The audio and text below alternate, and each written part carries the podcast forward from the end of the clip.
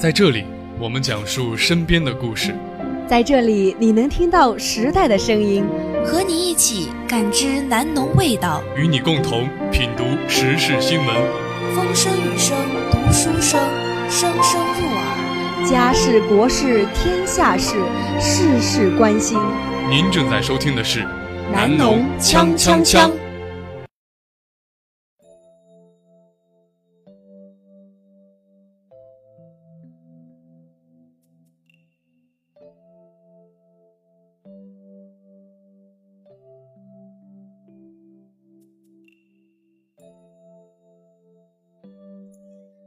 大家好，欢迎收听本期的南农锵锵锵，我是小波青汁，我是小波小新。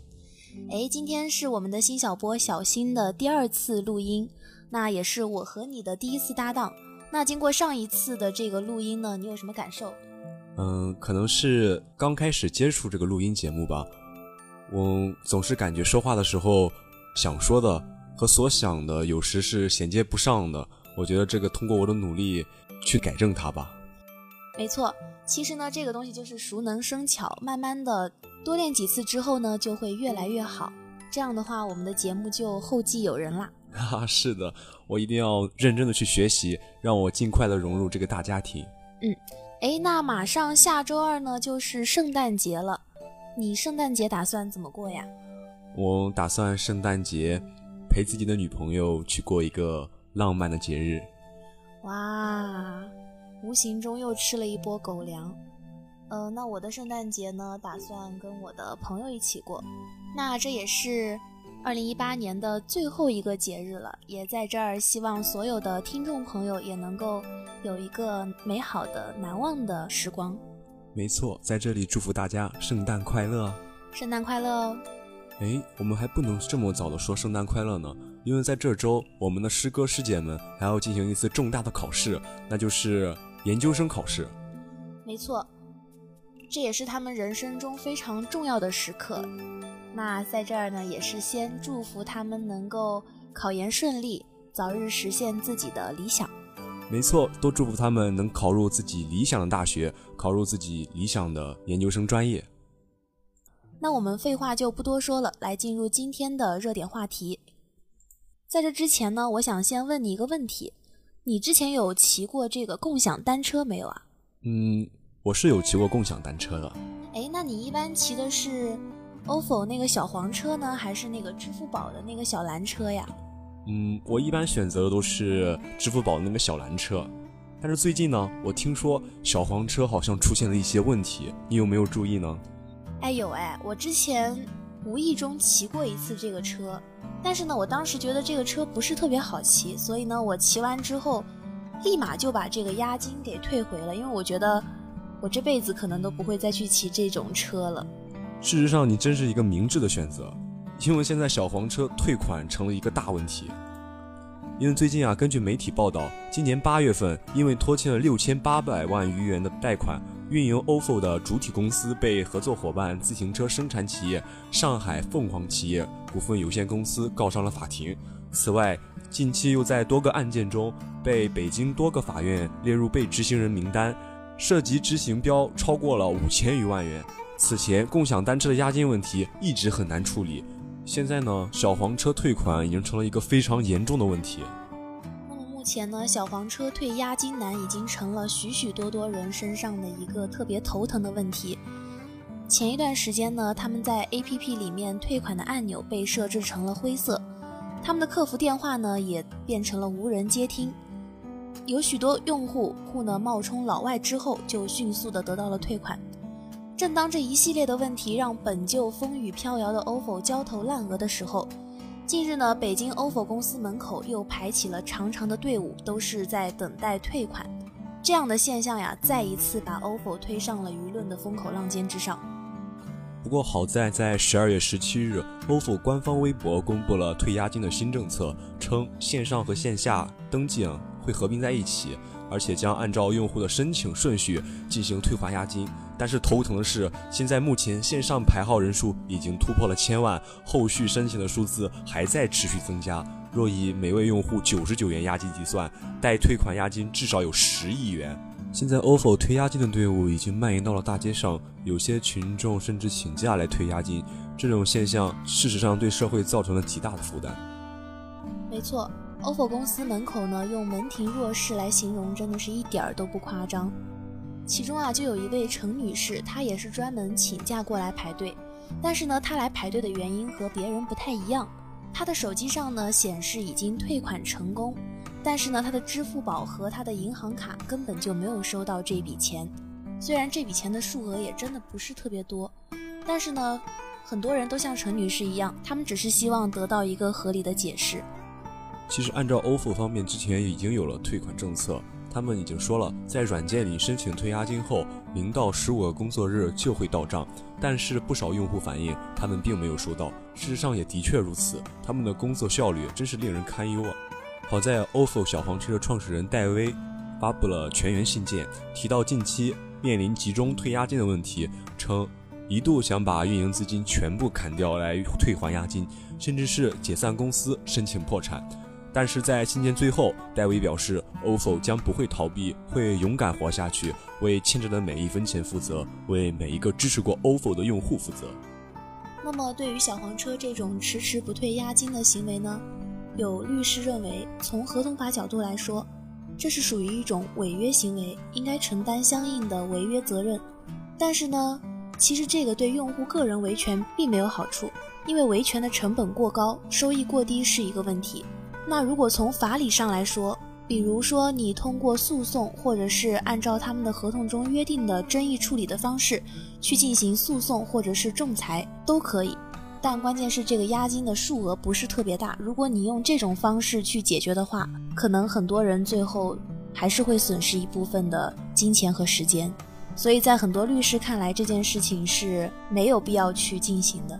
没错，事实上从另一个方面来讲。商业模式不成立是造成 ofo 押金难退的主要原因。共享单车的模式更有可能是存在一个大的生态当中，就好比我们讲一个人的手好不好一样，共享单车也许只是人的一双手，它本身无所谓好不好。只有存在于人的身体当中，它才能健康的运存。当人们对你的信心如果是崩溃的时候，那是什么东西都救不回来的。而如今造成 ofo 单车押金难退现象的主要原因，就是群众对它的信心已经开始到了崩溃的边缘。好的，那不管怎么样呢，也希望这个 ofo 公司能够早日的去把这些押金退还给公民，早日的把这些事情给解决。因为从一个企业的角度来说，对这个公民和社会负责任是必须要做到的。没错，希望如今还没有得到 ofo 小黄车退款的听众朋友们早日得到退款。好的，那说完了这个呢，我们来看一看第二个热点新闻。最近呀，这个银发一族出境旅游的这个安全事故呢，频频的发生。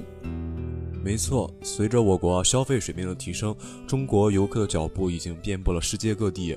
中国旅游研究院发布的《中国出境旅游发展年度报告（二零一八）》称，中国继续保持世界第一出境游客源地的地位。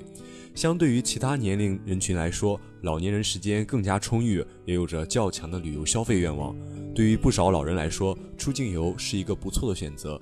呃，某一家知名旅游平台发布的《二零一八老年人跟团旅游消费升级报告》披露，今年我国老年人的足迹遍布了全球七十四个国家，五零后的境内外旅游平均单次花费达到了三千一百一十五元，是最舍得为旅游花钱的群体。